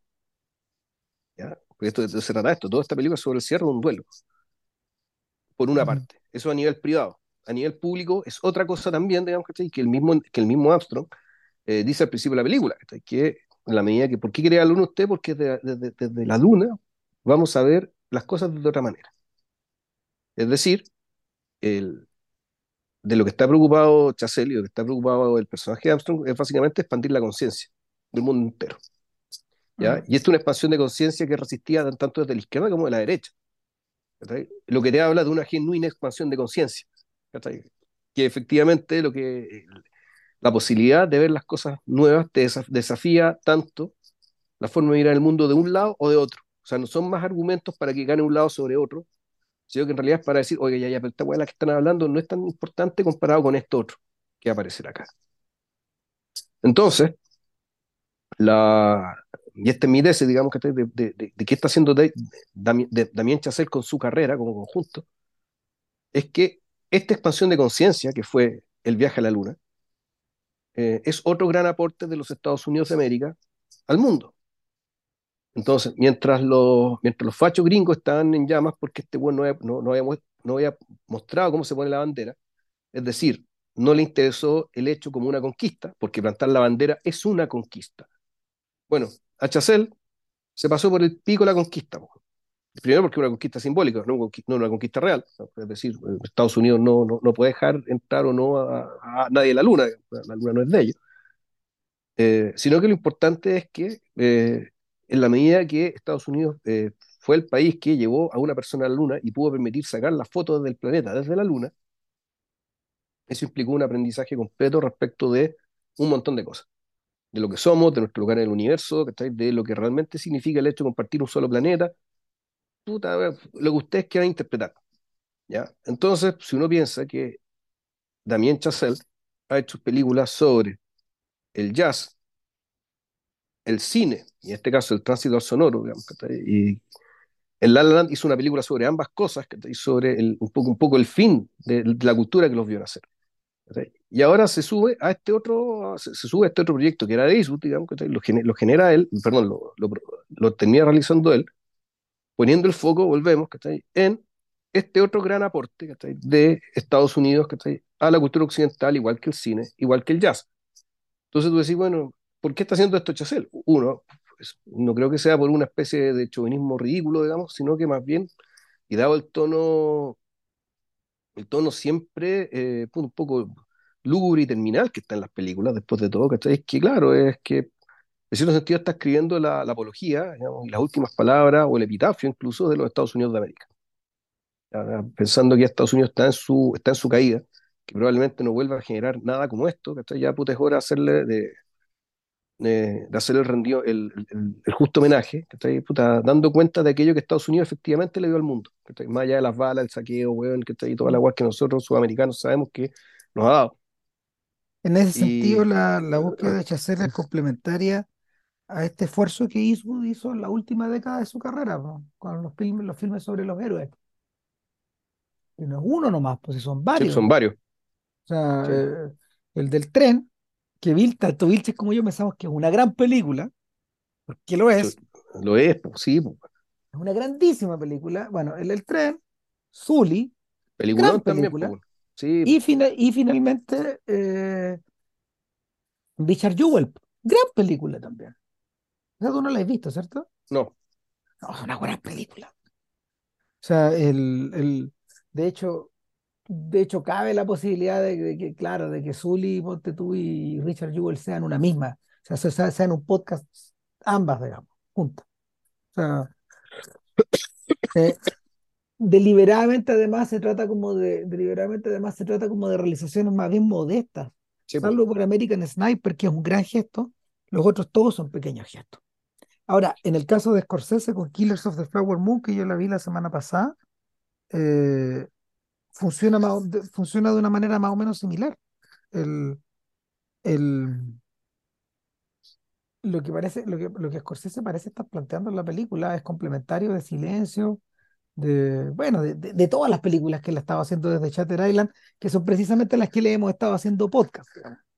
Sí, claro. porque todos sabemos que lo, los grandes artistas, bueno, no son los que se ganan el Oscar, son los que después de ganarse el Oscar eso. aprovechan ese vuelo, digamos, para hacer grandes películas. Claro, y, y, en este caso, eh, Scorsese, en, algún, en una de las entrevistas creo que lo mencionó, la verdad es que no me acuerdo cuál, pero él dice que su interés, creo que es una entrevista que apareció hoy día en el Sunday Times, eh, es sobre, es sobre que en el fondo, Killers of the Flower Moon es una película para poder tratar de eh, poder entender cómo seguir viviendo todos juntos, Juan. Eh, ese es su planteamiento. ¿Cómo soportar, digamos, cómo, o sea, pese a los crímenes, pese a los horrores, eh, pese a las divisiones, cómo poder seguir arriba del mismo barco? Porque si no podemos seguir arriba del mismo barco, cagó todo, en cierta forma, y volviendo a Babylon, eh, es súper interesante. Quien entiende, quien entiende que el, quien entiende que el barco se va de mejor manera que el propio Conrad, que, que tiene una intuición brillante, pero él, se sa- él sale rapidito mandándose el balazo. O Nelly, que de alguna forma se sumerge en su mito y se convierte en una suerte, en una suerte de curiosidad cinéfila, eh, es el propio Manny, que en su intento por salvarla, y no vamos a entrar tan tantos detalles, pero llega un punto en que ya, llega un punto en que la película entra en la noche. Eh, y y es, es el instante en que, es el instante en que aparece el personaje de Tobey Maguire, Claro, que es James McCain, que el señor de la noche. efectivamente, efectivamente, eh, es una criatura siniestra, es una criatura, es un vampiro, es un zombie, eh, es un tipo Sí, uno que, muerto. eh, Sí, es- claro, es un muerto, un tipo que no pestañea, y que, que finalmente cuando, cuando, cuando, cuando ya hay que hacer, cuando ya hay que meterse con la mafia para hacer las películas, para poder financiarlas, estos tipos ofrecen con los narcos, él sería el equivalente, claro. con el horror, eh, estos tipos, estos tipos ofrecen una mirada a un mundo de mazmorras, weón, que- para el que estos weones están, eh, eh, para el, para el, para el que estos no están preparados para estar ahí, para mirar, ni para mirar, ni para estar. No, es fascinante. O sea, el- hay un instante, hay un instante donde, donde efectivamente Manny tiene que ir a pagarle una deuda a estos weones, y, y lo está haciendo sin querer, sin saber, lo está haciendo con dinero de los estudios, dinero falso, po. Sí, O sea, eh, es una, es una comedia de equivocaciones casi trompianas, weón. Pero, pero claro, hacerlo ahí en la boca del lobo, po. Hacerlo en la boca del lobo, donde ya no, donde, donde, donde, donde te van a dar con todo. Es meterse con el cochiloco. Eh, eh, eh, eh, lo digo, lo digo en una especie de avance de lo que vamos a discutir en el podcast más adelante, digamos, las películas de Estrada, películas de, de, de México, el México de Estrada. Entonces, puestos, puestos en esa, puestos en esa disyuntiva, efectivamente, lo que queda es borrarte de la historia, man, o esconderte, o convertirte en parte de esa historia desde lo, eh, asumir que eres parte de esa historia ya, pero desde el otro lado. Y es lo que le ocurre a, a Manny una vez que consigue salir vivo de ahí.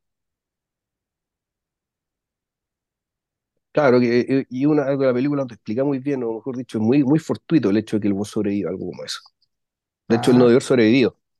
Fue una no, especie de acto de, fue un acto de Dios el hecho de que sobreviviera y por lo tanto él lo entiende.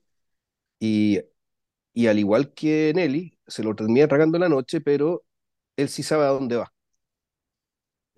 Nelly, la última vez que, se la traga la noche.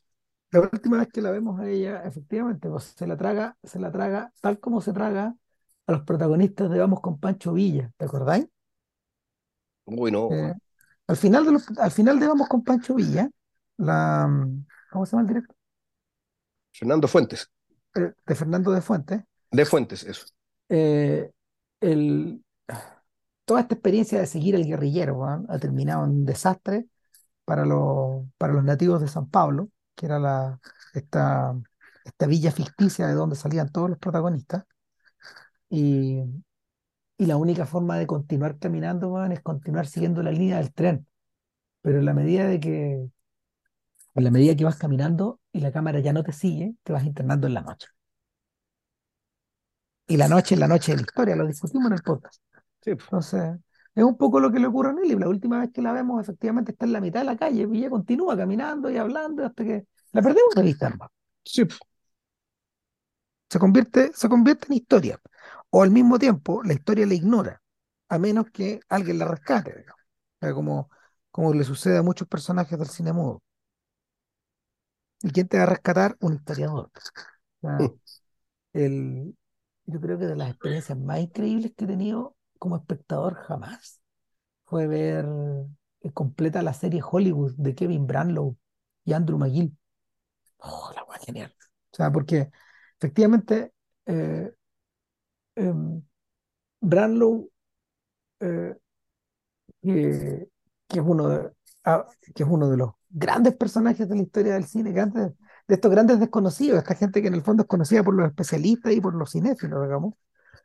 Branlow, ama- Branlow amasó una colección de películas en los años 70 y una, una red de conexiones que le permitió hacer una historia del cine mudo, tal como se conocía hasta ese momento. eh, y son 16 horas, más o menos. Chucha. No es, es monumental.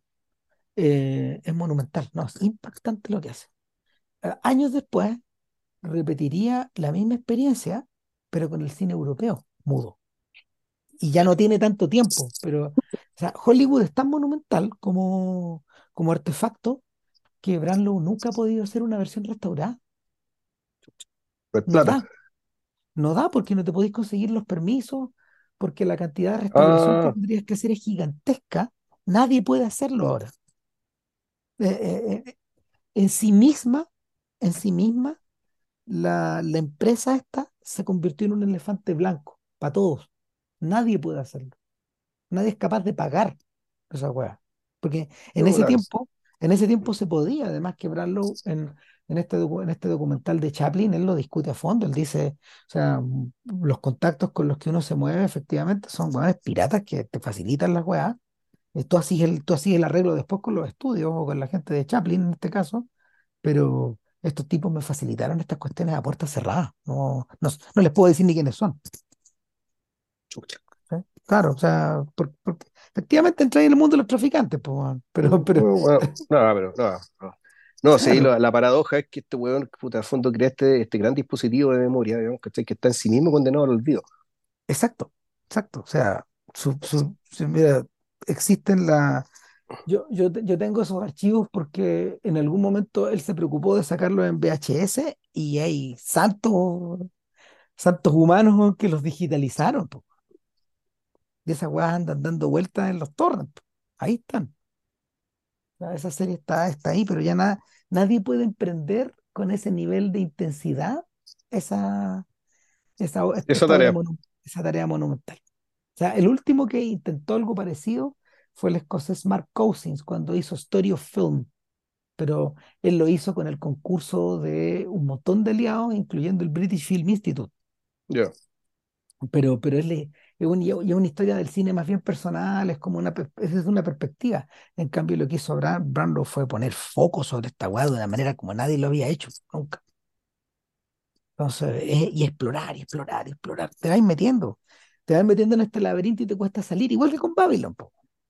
Porque una vez que, o sea, a- a- hasta el punto en que eh, cuando llegáis al final del viaje te preguntáis, ¿y viví todo esto? Es como lo que le pasa a Manny, y viví todo esto, porque claro, cuando el hombre vuelve con su ya con sus cabros chicos, Ya, un eh, respetable padre de familia, ¿cachai? Ya, ya más canoso, como 20 años después. O sea, justo llega al estreno de Cantando bajo la lluvia, en 1952. coincide, claro, Claro, entonces él ve la película y la película se convierte, y esto es genial, esto es completamente genial, ¿cachai? Que eh, la coda de la película es otra película. a su manera. O sea, no, Es la coda, es es lo que hablamos, gesto, la coda. es- un gesto parecido al de La La Land, de hecho. pero claro, aquí en la coda de esta, de esta película es otra película, ¿cachai? Es material de otra película. Y eso es brillante, ¿cachai? Por el fondo, la cuestión se- primero se convierte en la coda, digamos, ¿cachai? Y esto es algo que te sorprende mucho, el hecho de que el fondo te, te vuelvan a contar la historia con imágenes de otra película, de una película que ya tiene 70 años, por un lado. Y por otra, el, en los ojos de Manny, ¿cachai? Y Manny ya se convierte en una especie de, de- de profeta, digamos, ¿cachai? Cu- Cuya mirada, no su boca, sino su mirada, nos dice, bueno, esto que pasó, que vas cantando bajo la lluvia, te, te comenta como una, te cuenta como una comedia. En realidad fue el paso para que el, el cine se convirtiera en, puta, en todas las posibilidades, ¿cachai? Que se fueron desarrollando el cine a lo largo de, de todo lo que vino después. claro. Y, y, y viene este gesto como de, de, de que mientras Manny ve en pantalla esto, lo que vamos viendo nosotros en pantalla a su vez, eh, es toda la historia del cine apretada. Claro. convertida, convertida en una suerte como de viaje de estilo 2001 van a tra- en una cápsula van a, la velocidad de la luz. Claro, y por la Ah, historia ah, del cine, principalmente aquellas películas que realmente serían un- una especie de canon personal de este weón, sospecho. O sea, es puede decir, ser, puede ser, o tan, sea, tal vez no, digamos. Yo creo que tal la- vez no tanto, digamos, es, es- que, la, tendría que acordarme, pero es la misma, no, pero sí, es básicamente es la misma reacción.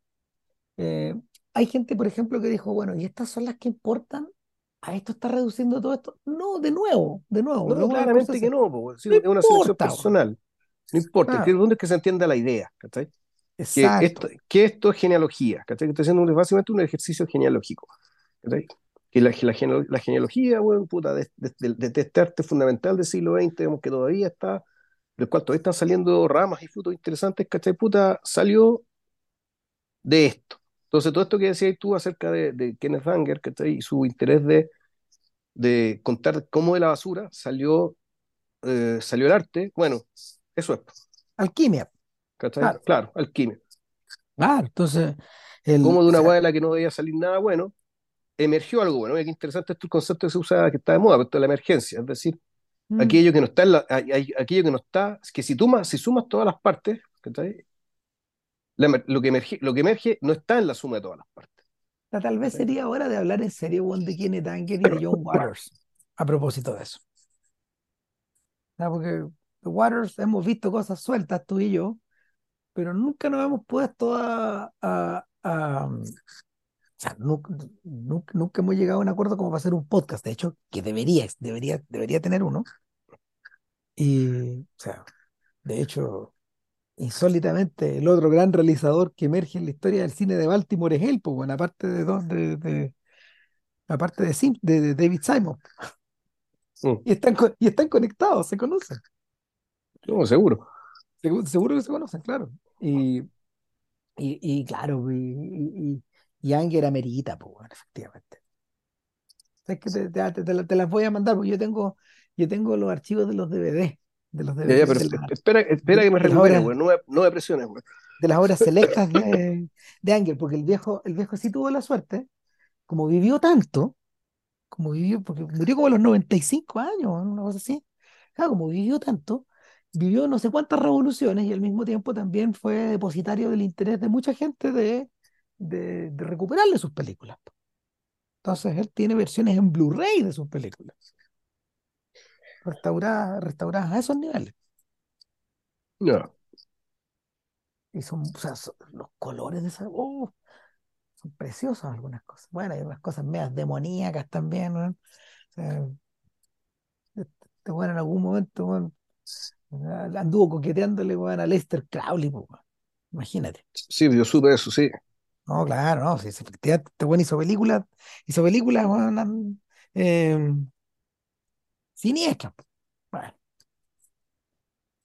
en fin, eh, es doblemente irónico, es doblemente irónico que eh, en esta, en esta suerte de, de intento de dar cuenta del, que esta suerte de intento, o que este intento de dar cuenta del caos, y, y de lo que emerge a partir del caos y del arte que se genera a partir como de, de, de esta revolución, eh, puta, haya terminado en caos para el propio Chapelle, para, para- el propio Chazelle, po. O sea, está metido en capacha. Yo creo que es un gallo joven, tiene 38, va a sobrevivir. Sí, obviamente, que sobrevivir No, y claro. Y claro, y se hace, y se hace una película, porque ahí mi tesis, mira, Chacel, si estáis, si estáis preocupados, weón, de, de gracias a los grandes legados estadounidenses que, está puta, que ha dejado para la historia de la humanidad, loco, weón, tírate con el Dream, el Dream Team, weón, y está al otro lado.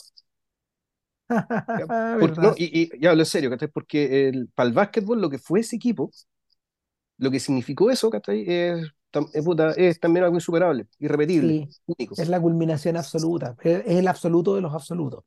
Claro, es la, es la perfección absoluta, total, completa, weón, ¿cachai? De lo que es un deporte que mueve a millones de gente en el mundo. Que Estados Unidos lo, lo logró, lo O mostró, sea, lo exhibió, puta, con de hecho, gracia, elegancia. de hecho, The Last Dance se aproximó a eso de la manera en que ellos, en que se podía hacer, digamos, para No, porque, claro, esta, era, porque era sobre, esto era sobre Jordan. Entonces, Claro, naturalmente, que iban a contar la historia, bueno, ¿qué significó para Jordan esa experiencia? ¿Y qué significó, entonces, Jor- qué significó Jordan también para todo, para el equipo completo, para esta creación artística? y si le generaste, si le generaste interés a Jordan, claro, podías hacer esa weá, tenías acceso Sí, a, y también los fondos, po, bueno, sí, pagar eso también es la, la claro, el punto es, ¿quién interpretaría a los basquetbolistas? Es decir, que hace una Mm, ficción de esto. qué buena pregunta. Bueno, eh, paulatinamente, eh, miren, no estáis, no estáis tan lejos que paulatinamente el, el cine se ido acercando a esto. Acuérdate de esta serie de HBO que acaba de ser cancelada sobre la emergencia, a propósito de, Mm, emerger, de eh, la dinastía de Magic Johnson y los LA Lakers. Ya, Está, estaba contada eh, esa, esa, esa, mm, esa serie que está todavía ahí botada, digamos, porque alcanzaron a hacer dos temporadas. y en, en el fondo se equivocaron de historia, ese era el Dream Team. No, no, e- no- no era Magic Johnson, solo. Eh, esa historia quedó interrumpida porque, porque en el fondo lo- lo- los dejan antes de que empiecen a... O sea, la segunda temporada, hasta donde entiendo yo, eh, es la, es el, es el duelo a muerte con Larry Bird, con, con los Boston, los Boston Celtics. claro. Un, Y, un, un duelo a muerte deportivo, eso sí, por lo que entiendo. O y sea que no, claro, había, claro, no, no, no, sí, pero, personal, era. exacto, pero claro, era, era, era, era, que los Lakers perdían, perdían, perdían y las copas se las llevaban como locos No como Chicago con Detroit, digamos, que ahí había odio real. No, aquí no. Aquí era no, rivalidad no, deportiva, no, ¿no? claro, pero, pero el, el corazón de eso, el corazón de eso, claro, era, era, era que se, se iba a resolver en la tercera y en la cuarta temporada y estos bueno no alcanzan a llegar. Pero bueno, se está acercando. Y además, acuérdate de la experiencia de Erp, de la película de Affleck, Sí, pues. que también es otra manera de acercarse a lo mismo. O Está sea, pero es que no, rondando, es, está es que ahí rondando. está, lo que está, ahí- volvemos, ahí lo que está rondando es Jordan, ¿ya? Eh, Es Jordan, o sea, el, el pesebre donde nació Michael Jordan, Mm. ¿cachai? Eh, Claro, pero, con en- eh, su, pero con en su la otra Virgen era, María, con sus Reyes Magos, weón, ¿cachai? pero Pero el la Dream otra, Team cuando pero la otra pero era cla- Johnson, sí. En la otra era Johnson, entonces, entonces eh, eventualmente va a remar para allá. ¿Quién sabe? ¿Será Chacer el hombre? No sé, pero, pero yo creo que pega al contrario. O sea, sí, claro. igual es que han saboteado sus carreras de unas maneras más raras. En fin. Eh, ya, basta ya, porque a Vilche se le acaba la voz y no, eh, no vamos a pretender durar tres horas como dura la película hablando de esto. No, locos. no. lo siguiente entonces es Luis Estrada y México, las cuatro películas que, que, Estrada, que, que Estrada ha realizado en torno a México y son eh, el, La Ley de Herodes de 1999, El Infierno 2010, La Dictadura Perfecta 2014 y Que Viva México desde 2022 o 23. Ahí, ahí no me acuerdo si es que es del año pasado, de es este año o del de- año pasado. es de este año, creo. Creo que es de este año. Pero nada, Estrada las tiene todas en Netflix por si quieren hacer la tarea por adelantado. Te- tengo entendido que, claro, fue porque la última la hizo con Netflix, entonces parte Sí, del acuerdo era ya suban todas las demás. Entonces está, están ahí, está el chancho tirado, cabrón, bueno, o sea, y se lo van a pasar bien. Además, sí, lo van a pasar muy bien. Sí. Buen cine, buenas películas. Nos vemos. Así que es un abrazo. Gracias, bueno. Coraje a todos. Vale. Chau, chau.